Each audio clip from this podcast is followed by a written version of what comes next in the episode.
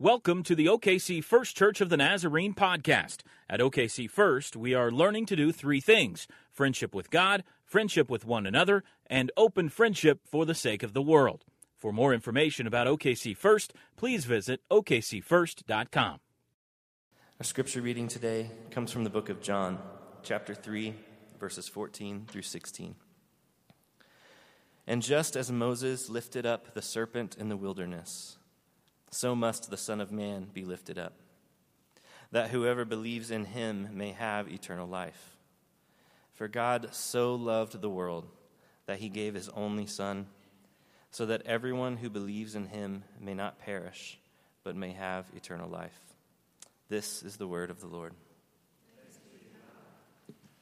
Amen. You may be seated. Thank you, everyone. As we jump right in today, let me tell you that there are some difficult and disturbing verses of scripture that we will explore today, not the least of which is John 3:16. Um, we have some work to do to make sure that we are understanding John 3:16 in its context that we thank you sir that we aren't telling the Bible what to say to us, but rather are the kinds of people who allow the Bible to tell us what God wants us to hear. We are in the season of Lent and we are in a sermon series entitled, Can You Hear Me Now? Which uh, I think has been helpful for us because obviously this is in the voice of God. We put this in the mouth of God, and God is saying to us today, Can you hear me now? Do you know what it is that I am after? Do you know what it is that I want from you, in you? Do you know what it is that I want as I come to you and make my home with you? Do you know what it is? Do we know what it is? I think God has been fairly clear about it. But do we listen? Can we hear? Do we know what it is that God wants from us? And you have heard me say what God wants from us, and we've made it a, a point of special emphasis this Lenten season. God wants for us to be honest. God wants for us to be vulnerable and transparent and available. God wants for us to be honest about all that we are not. And so we begin on Ash Wednesday. We begin with a ceremony, with a liturgy that acknowledges our sinfulness and our failure. In fact, I said this to you that night. I want you to leave not only with the ash on your forehead, but with a line that you're ready to deliver. And that line would go something like this I wear the ash to confess my failure to be Christ. And all of us, all of us could have been thoroughly and completely honest that night as we left because all of us failed to be Jesus. Can I get an amen there? And so we left acknowledging that gap between ourselves and the person of Christ. Hear this. I'm going to keep talking about honesty, complete integrity, my desire to have us to acknowledge to God and to one another where it is and how it is that we fall short. I want us to be an honest people as we go about our lives of faith, but God desires something beyond our honesty. Mark and I have had this discussion several times. It is a great thing. It is a great thing that people gather here on Saturday night and they talk about and are honest about their failures. In fact, it's a helpful part of the process, but we aren't celebrating brokenness on Saturday nights. We're celebrating recovery on Saturday night. Hey, Christian, listen to this. God does desperately want you to be honest, yes, with God and with one another, but God is going to do something with that honesty. God wants something more than honesty. Once you get to thorough honesty and integrity and vulnerability, God wants more. God can do something with that honesty and integrity. It's not enough. Hear this. It's not enough just to acknowledge that you're sinful. We get that. God gets that. What comes after that? What comes after that? What does God do with that sense of integrity? Now, it's super important. In fact, I, I wonder at times if we shouldn't have this ash ceremony more often. Like maybe throughout Lent. Maybe, maybe We would start to get the point if we were to wear the ashes throughout Lent. I'm struggling. I'm struggling to live up to and into this Christ formed life. I, I struggle and I fail, and I acknowledge it. And we can get really good at that, and it would only help us to get really good at acknowledging our failure so long as we understand that there is a comma after acknowledging our honesty and not a period. Something happens after that, something happens beyond that. And that's why we do these other things. We're moving toward baptism or the reaffirmation of your baptism. And we pray and we read scripture because we want something more than just honesty. Well, I guess that kind of depends, doesn't it? Because we sometimes are working against um, this vat of common sense, this wisdom out there that says something like this People don't change. Or, or, or here's another one. Well, nobody's perfect. Ever heard that one?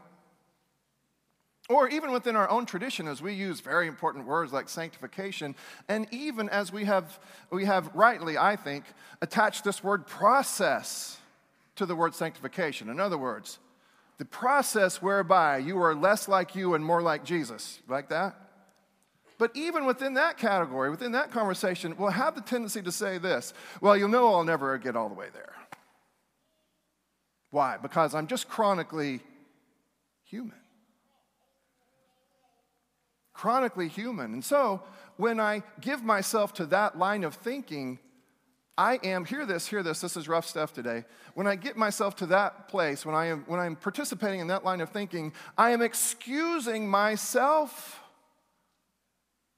from the process whereby I can, in fact, stop being the person that God does not want me to be and become the person that God wants me to be. But sometimes what we've done and what we've done to the cross, well, this is tough and I'm going to hurt somebody's feelings and I apologize ahead of time. It's mostly Dr. Tashton's fault, I will tell you that. but sometimes what we've done with the cross is this ready? Because people like me can't change, God has to. You with me? Because people like me can't change, I'm going to be this loser human being, always given to sinfulness and self orientation. Because I can't change, God had to do something to see me differently. So God had to do something because I can't change.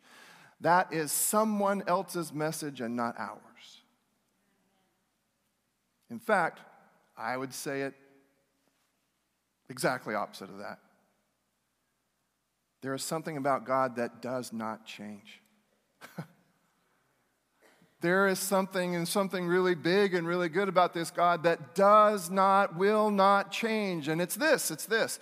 So is it, John, God's righteous and holy anger at our sinfulness? No, I'd say it's something better and bigger and stronger and more important than that. God's passion for you God's passion for me, for us, God's passion for God's dream for all of creation, God's love on full display does not change no matter what we do to it. No matter what we do to love, love loves. Now, watch this. And because love won't change, we can. I probably should stop right there, but I'm not smart enough to do that. Because love won't change, we can. There are some who would say, we can't change, so God had to. We're not those people. We're the people who say, because love so stubborn. God is so stubborn. But because love won't change, we can. We can stop taking ourselves off the hook we can stop saying, well, I'm only human. I, you can only expect so much from a human being like me because sometimes I, I, I sometimes I, I get hangry. now, in great compassion, I, in great compassion, I, I want you to right now, if you can, to uh, unapologetically point at someone who gets hangry. Okay, all right, all right. Well, that happened a lot right there. Yep, high fiving even. That's good. Have you heard of this term, uh, hangry? It's fascinating. Um, it has to do with uh, doing. It has to do with certain things that I might say or do or think because I'm just me, and when I get hungry, I just do these dumb things, right? Or I just do these things because I am this person, right? Welcome. This video is designed to help you treat the condition known as hangry. Hangry occurs when you are feeling both hungry and angry. It starts with an empty stomach and signals the brain causing irritability and tears. The best way to treat hangry is with the Attitude Adjuster Taco from Chipotle. It consists of naturally raised carnitas, fresh tomato salsa, lettuce, and cheese, and is proven to cure hangry, leaving you feeling refreshed and ready to enjoy life. Gracias. Amen. Now, I think this is a thing. I think hangry is, is, actually a thing. I think I have seen this, right? But you, I hopefully, hopefully you understand. I'm using this to, to make a little larger point. I think we have this awful tendency to say, that's just who people are, or that's just who I am, or that's just who she is, that's who he is. And we relieve ourselves of the obligation and the responsibility to respond to grace with effort toward change.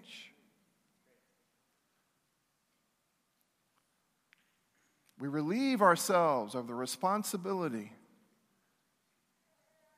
the responsibility to make the effort toward change. We respond to grace not by saying, Whew, now God won't kill me eternally. We respond to grace by saying, God, what do you want from me? Okay? Very strange verse that we heard read today. Brandon read it. That's, that's John 3.14. We're pretty familiar with 3.16. Lots of folks familiar with 3.17. 3.14 is weird. Just as Moses lifted up the snake in the... What is Moses doing with the snake and why would you lift it up? And what does the cross have to do with the, snoke, with the, snoke, with the snake lifted up in the desert? Well, let's go back. Okay, before we get into Numbers 21, which is another passage of scripture I could have preached from today, hear this. In the first three verses, the people of God are actually, they're out from underneath Pharaoh's thumb. They're out in the wilderness, they're wandering around, they're trying to be the people of God, and yet they are complaining at every turn. there are five or six, depending on who you read, five or six stories of murmuring, murmuring stories, where the people get upset with God. God, I know, yeah, I know. You got us out from Egypt, and that was great and all, but we are hungry. We need some stuff here. We need water. We need food. And so God responds. God sweetens water at some point. God provides manna at another point. God provides water from a rock at another point. God provides quail when the people complained about having meat or not having meat. God provides quail. The people are always complaining. God is always responding. But you got to have to, at some point, just say, well, these people are just normal, right? They're, they're just people. In the first three verses of this particular chapter, the people are still wandering around, but there's this group of people they're going to have real trouble with, and they say, God, please, please, please deliver this enemy army into our hands. If you could just deliver this enemy army into our hands, I'll go to Africa and be a missionary or something like that, right? God, if you'll just do this for me. If you'll just do this for us, we will be your people. And so, God, and you can see it in the first three verses of, the, of, of, Numbers 21, God responds and delivers that other army and that territory directly into their hands. The people of God, the Israelites, win. And then there's verse 4. Immediately after the victory of verse 3, you get verse 4. From Mount Hor, they set out by the way to the Red Sea to go around the land of Edom, but the people became impatient on the way as people tend to do.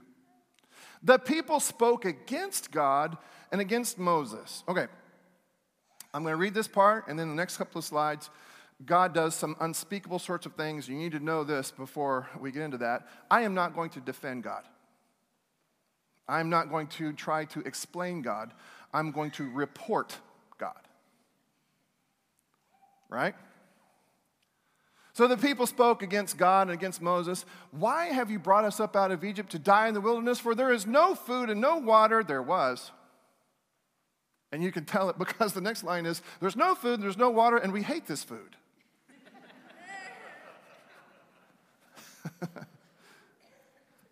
You know what food they hated? Manna, quail. They wanted to go back. They wanted to go back to Egypt.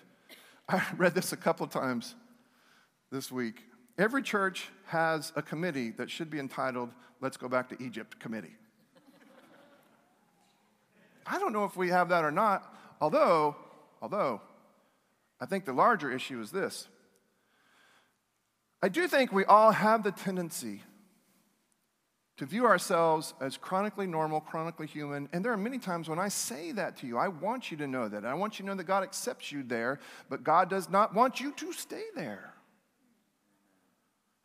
These people have been given gift after gift after gift.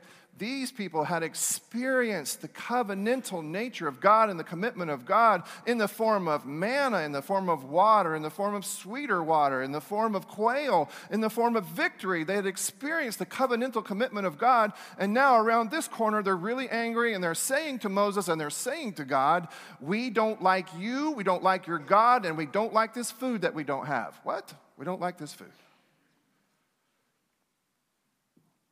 God responds as you would imagine.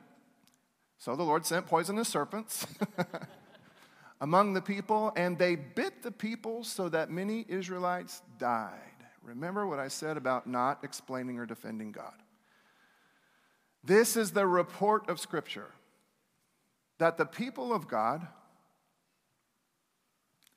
mocked the provision of God. And this was the response. Now, strangely, there was a dramatic change of heart once bitten by a poisonous snake. You perhaps will have a change of heart. And so the people came to Moses and said, Okay, we've sinned.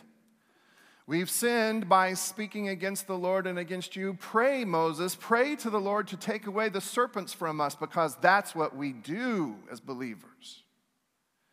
We ask to be relieved of the consequences of our lives, our decisions, and our actions. We ask to be relieved of the consequences, the ramifications. In fact, in fact, sometimes that is the sum total, or perhaps the prayer that gets the most energy. God, relieve from me the consequences of my actions because I'm just human. And there's a sense in which I'm always going to be that guy. So, God, at least take care of the consequences of my actions. God, no more snakes if you don't mind. Yes, we've been those people, but if you could do away with the snakes, we would be super happy and we'll, we'll say you're our God again. If you'll just do away with the ramifications, the consequences of our actions and our decisions. And the Lord said to Moses, Okay, let's make a poisonous serpent, let's set it on a pole, and everyone who is bitten shall look at it and live. Now, watch this. God does not take away the snakes, nor does he take away the snake bites. They still suffer the consequences of their rebellion. They still suffer the consequences of the choices that they are making, but God does provide a means of rescue. You don't have to die, but there are still consequences to your actions. So Moses made a serpent of bronze and put it up on a pole. And whenever a serpent bit someone, so they're still biting, that person would look at the serpent of bronze and live. But that serpent of bronze shiny as it was, you can see this, right? Became a mirror that reflected what was most ugly about the Israelites. You with me? What happened when they looked at that mirror? What were they aware of? They were aware of their own broken nature. They were aware of their own consumeristic mentality. They were aware that they had this awful tendency to forget what God had just done and to start complaining because I want something now, God. I want it right now. God, be microwavable for me now. Not only, not only in your provision, but also in relief. I know I got myself into the situation, God, but I want you to fix it now, please.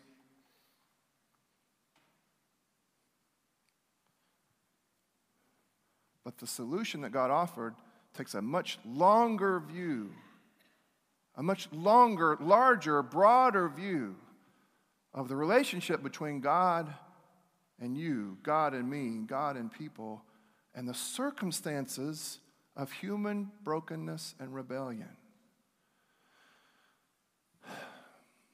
Sometimes, because we don't believe that people can change, our prayers are aimed at relief. God, just don't punish me, just understand me. Relieve me of this penalty, God. You know me. You know I can't do much more than what I'm doing. You know people like me. You know people. Just relieve me of the penalty.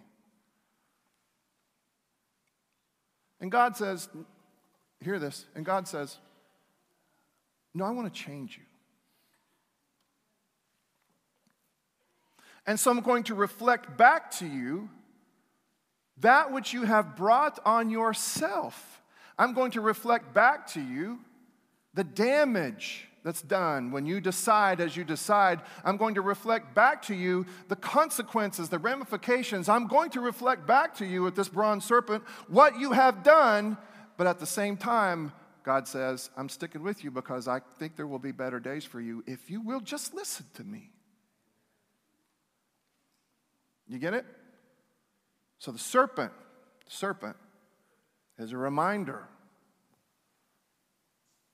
Is a reminder of bad decisions and the consequences of bad decisions and the damage that we do when we choose a God other than God.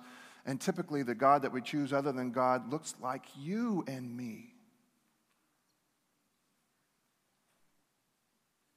Now we can go to 314.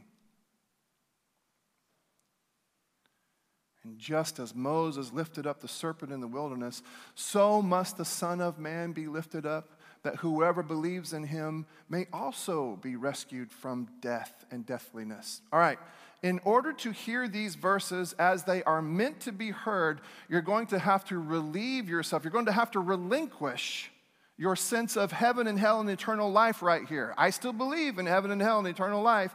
That's just not what we're talking about here when we use the terminology of eternal life. We're not talking about innumerable days after you die. We're talking about a boundlessness, an endlessness, a different way of life that opens up to you once you acknowledge and understand that God wants from you more than just your honesty. God wants the kind of change in you and from you and in your life that will allow you to be a better covenant partner partner with God because life in covenant partnership with God is, in fact, bigger than the life that you lived prior to that.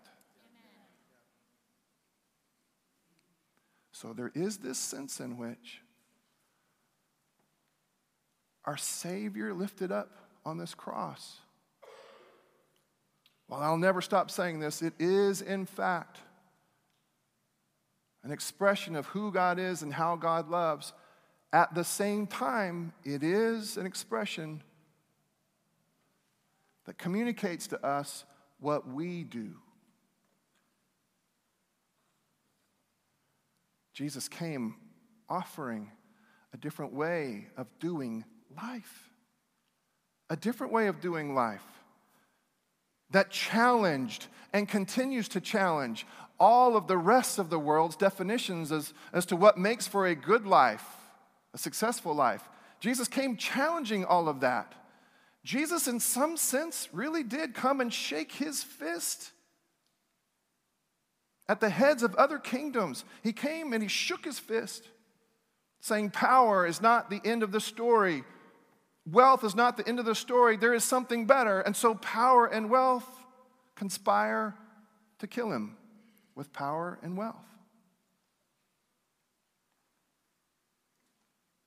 It's why it's important every once in a while that when we hand you the elements, it's important that we say this to you.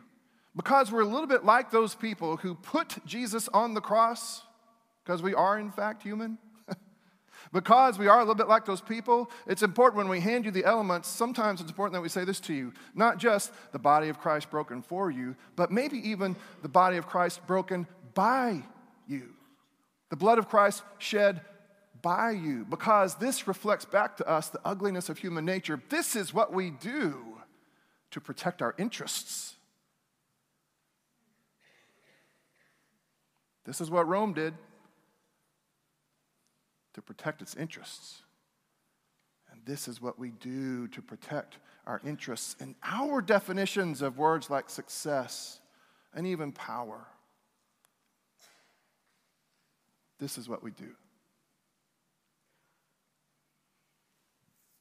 And when we have the courage to look at it, there's a reason that's the shape of the cross that's put on your forehead on Ash Wednesday. It's to remind us that it's not just broken for us and shed for us, but it's broken by us and shed by us. When we look at the cross and we see our human ugliness reflected back to us, that's the point at which we can, hear this please. When we finally see our human ugliness reflected back to us, perhaps that's the point at which we can most appreciate grace and forgiveness. And the God who, knowing all that God knows about us, insists on choosing us.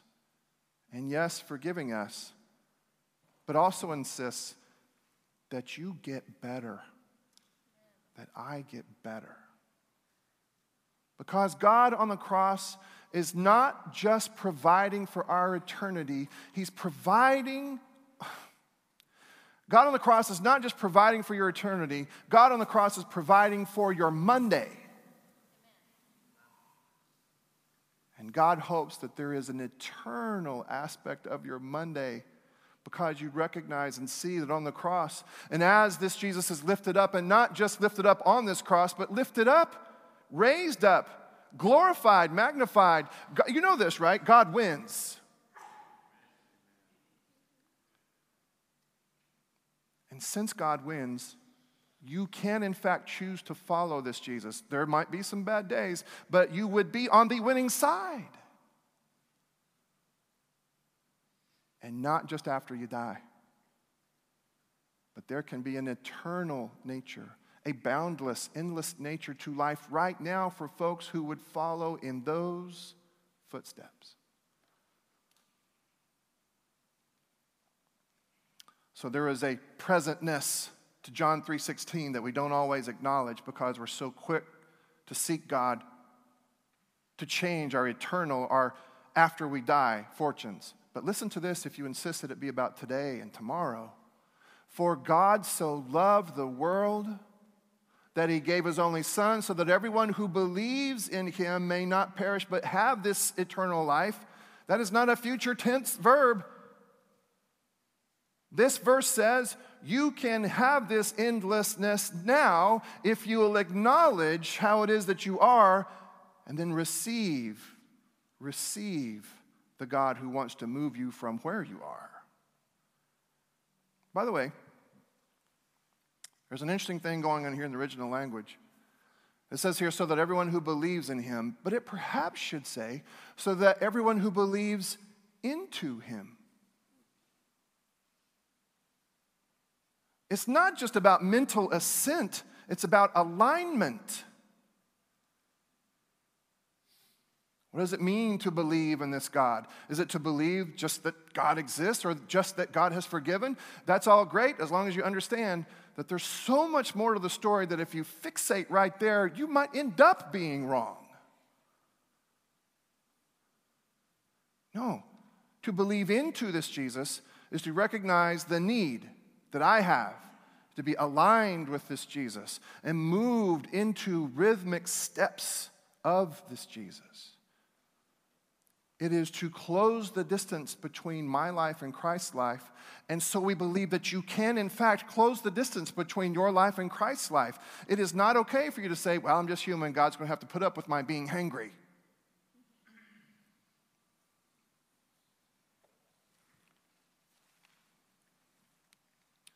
For God did not send his Son into the world to condemn the world but in order that the world might be saved, salvaged, rescued through him like Monday.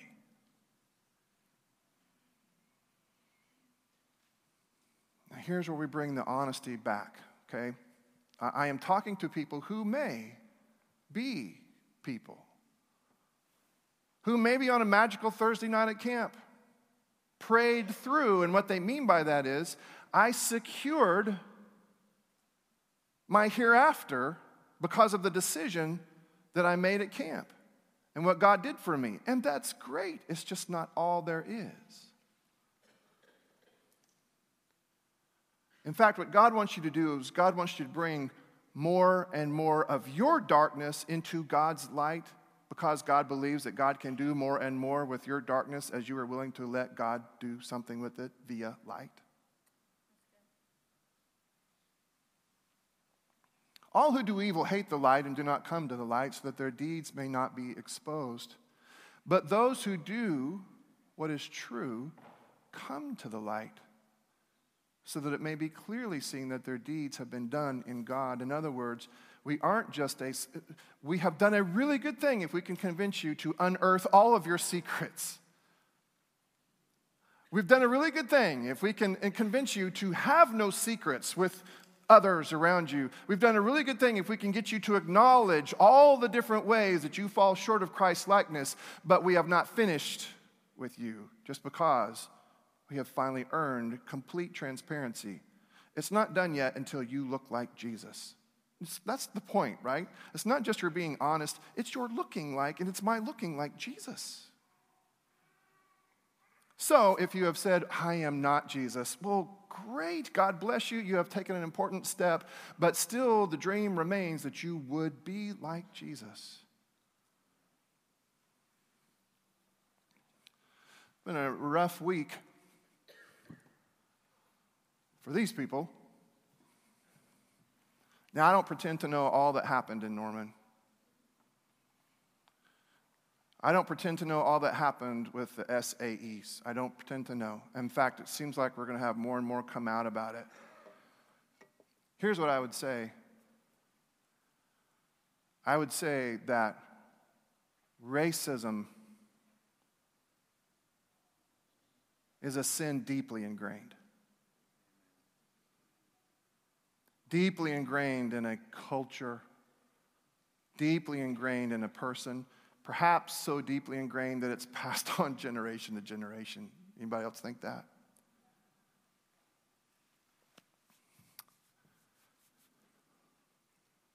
But that can change.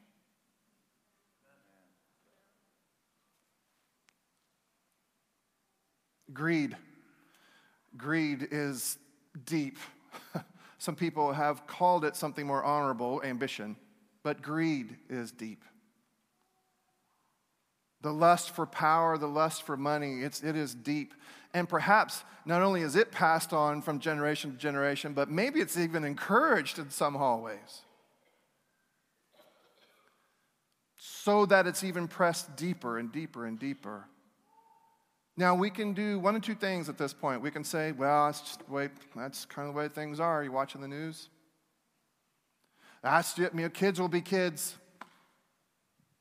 Well, people are what they're going to be, and it's just really hard. I mean, I know a lot. I mean, listen, I promise you, I know some people in my life that make me wonder whether or not people can change.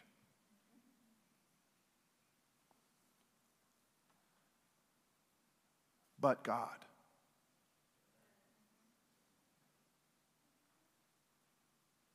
The only person that can't change is the one who won't change.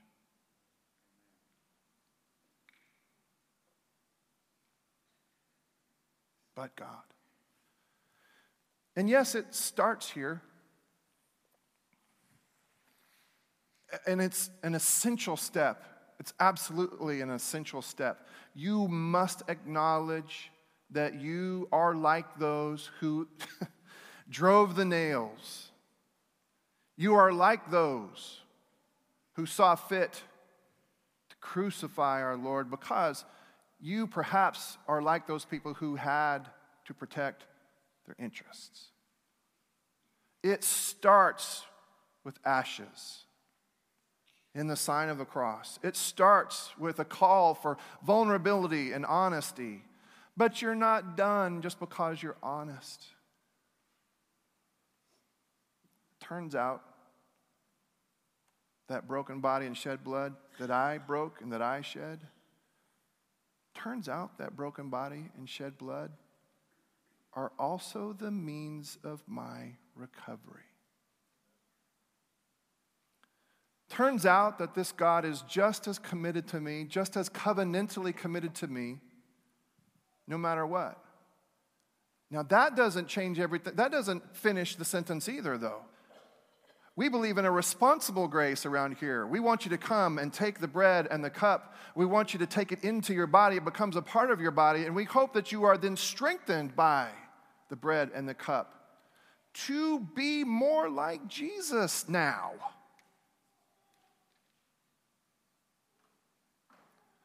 Let's not be the church ever who says, ah, it's just the way people are. Let's not be the church who says, ever, ah, people don't change. Let's be the church that believes that God can do all things, even change me, even change you, even change us, even change it all.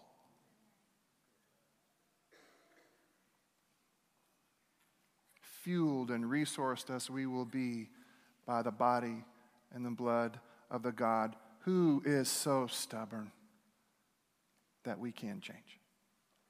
If you're helping us, if you'll come and help us to distribute the elements. If you are visiting today, welcome. Glad you're here. We're about to take communion, the Lord's Supper, meet at the Lord's table, the Eucharist. Lots of different ways we can describe what's going to happen here. But if you're visiting today, you need to know these two things. Number one, you do not have to participate. Number two, you are perfectly welcome to participate. We celebrate an open table here, which means that all who recognize their need for this grace are absolutely welcome. And we believe that by participating, you can be moved and resourced toward Christ likeness. Heavenly Father, bless these elements now. And God, do use these elements to move us and shape us and help us. God, give us a dose of your stubbornness, would you? A dose of your stubbornness about us. What is it that you see in us that you have given yourself so deeply to? God, help us to know that there is something about you that does not change. And at the very same time, help us to know that because you don't change, we can.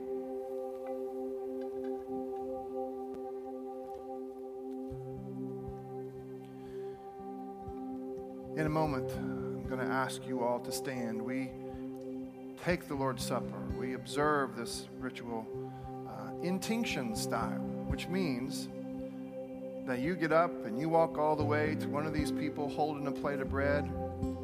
When you do, please come with your hands cupped. And what will happen is, as you walk up to that person who is holding that plate of bread, that person will break off a piece of bread and press it into your hands and say, The body of Christ broken for you.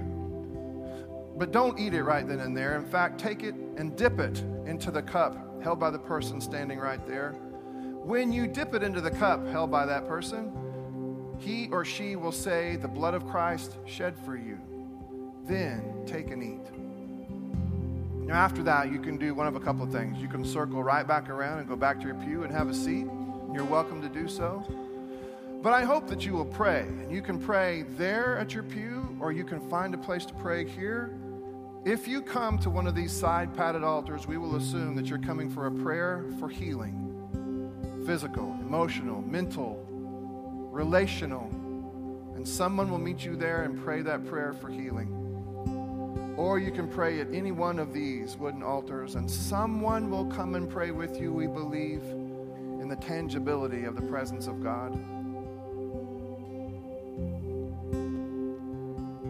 It was on the night that our Savior was betrayed that he took bread and he blessed it and he broke it, and gave it to his disciples, saying, This is my body broken for you, in some sense also broken by you. Every time you eat this bread, remember me. Remember that it communicates a stubborn love that will not waver so that you can be different. Same way later, he took the cup he held it up before them and he said, And this is my blood, the blood of the new covenant shed for you and in some sense shed by you. And every time you take a sip from this cup, remember, remember me. And remember that I am moving you somewhere if you'll let me. all across the sanctuary now, I want to invite you to stand, move out of your pew to the left, come forward and receive the bread and the cup. If you can't come to Jason, Jason will come to you. Receive this grace, this transformational grace.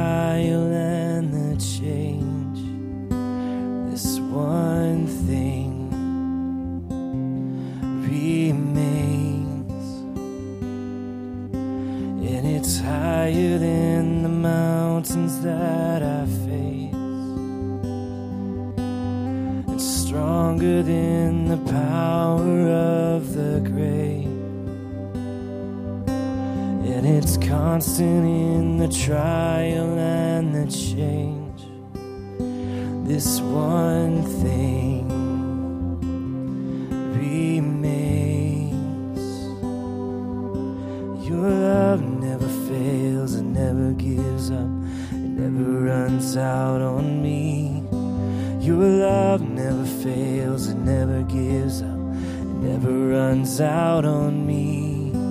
Your love never fails, it never gives up, it never runs out on me. Your love.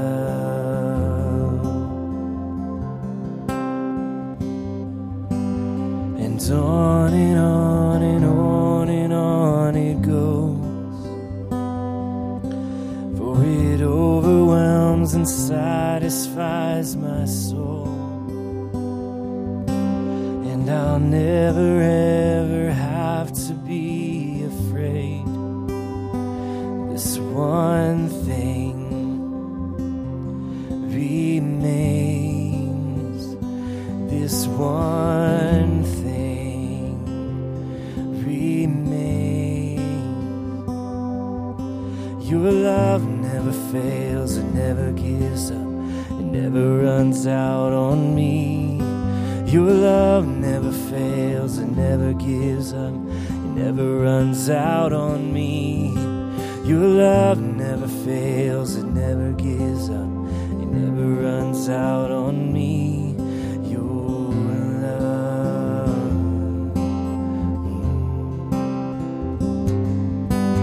In death, in life, I'm confident and covered by the power of your debt is paid, there's nothing that can separate my heart from your great love. My debt is paid, there's nothing that can separate my heart from your great.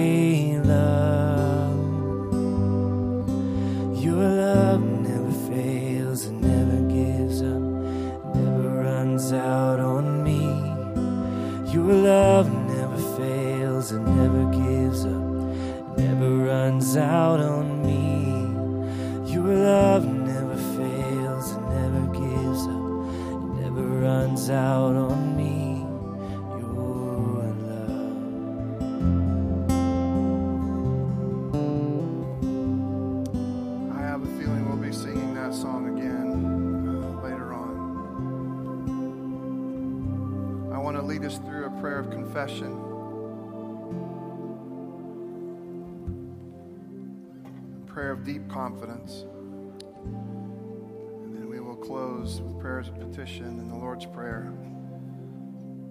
I want to invite you right now to do that first step sort of prayer. We probably don't take enough time to do this, but it's, it's a good thing to pray, God, I have failed. I probably still need to have the ashes on my forehead. To challenge you to pray that prayer now.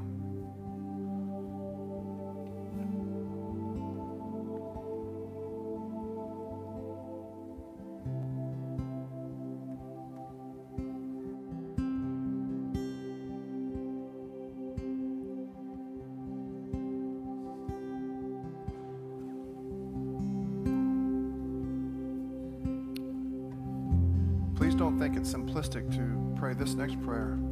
Father, having heard my confession, forgive me. I have in so many ways and so many senses I have apologized. Receive me, forgive me.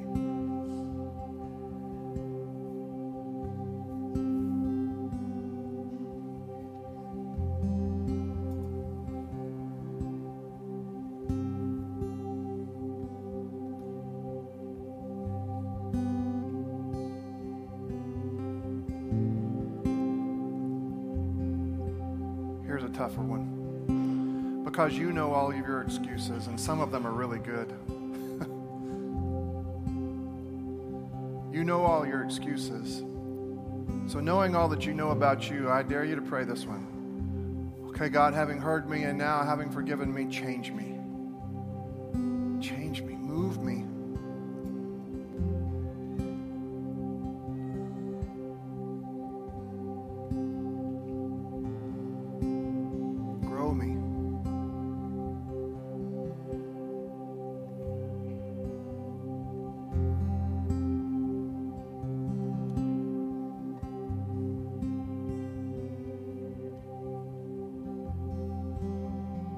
Father, at this point, we tap into your deep seated belief in us.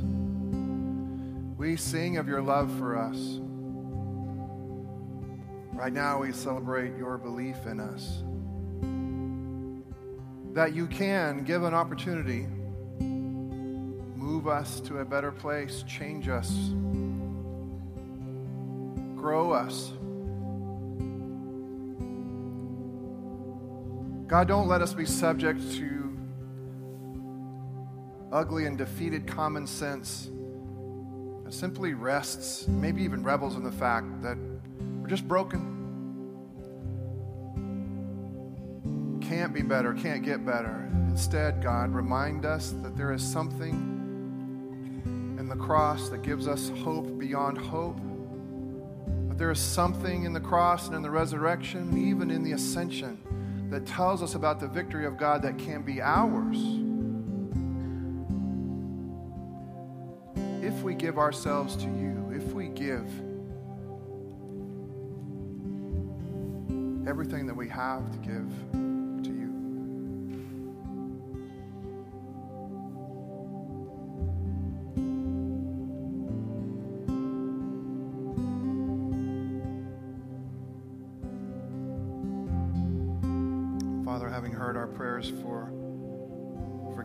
having heard our confessions, now hear us, God, as we pray prayers of petition.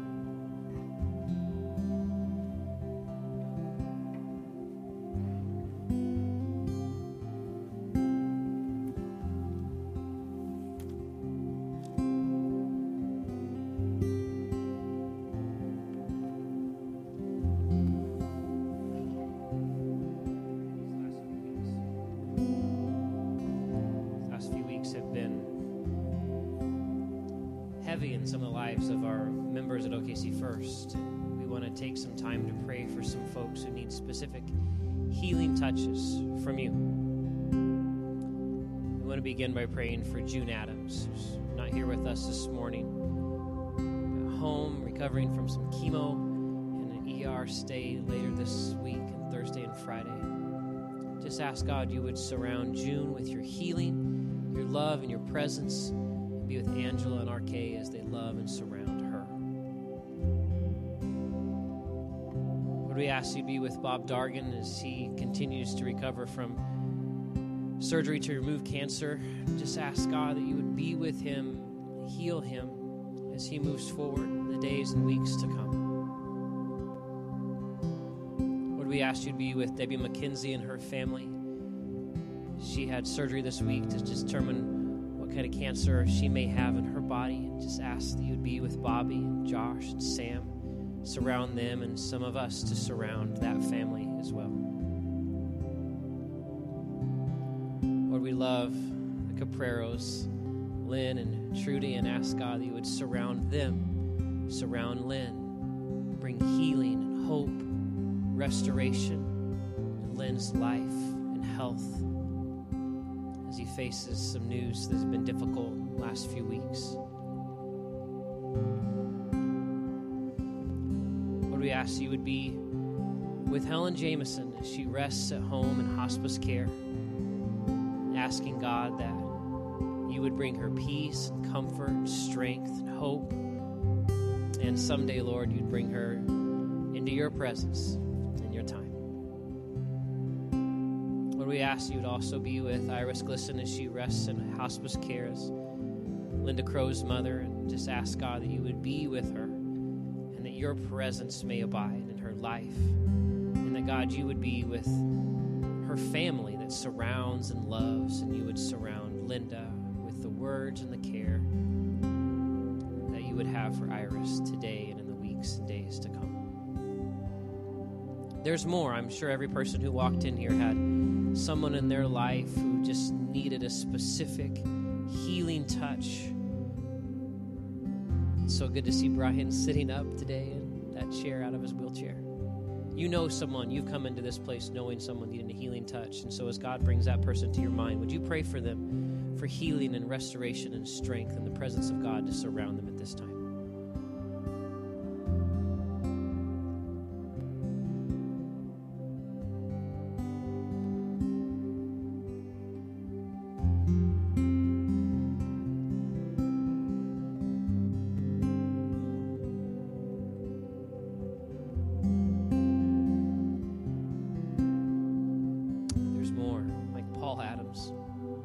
Walker, Megan Hodge.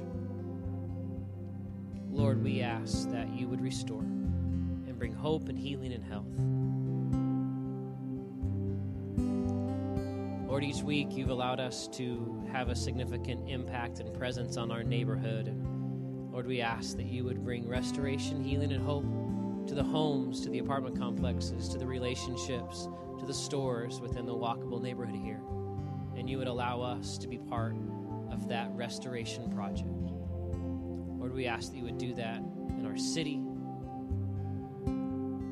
in our state, around this nation and world, and that God, you would use us in the process.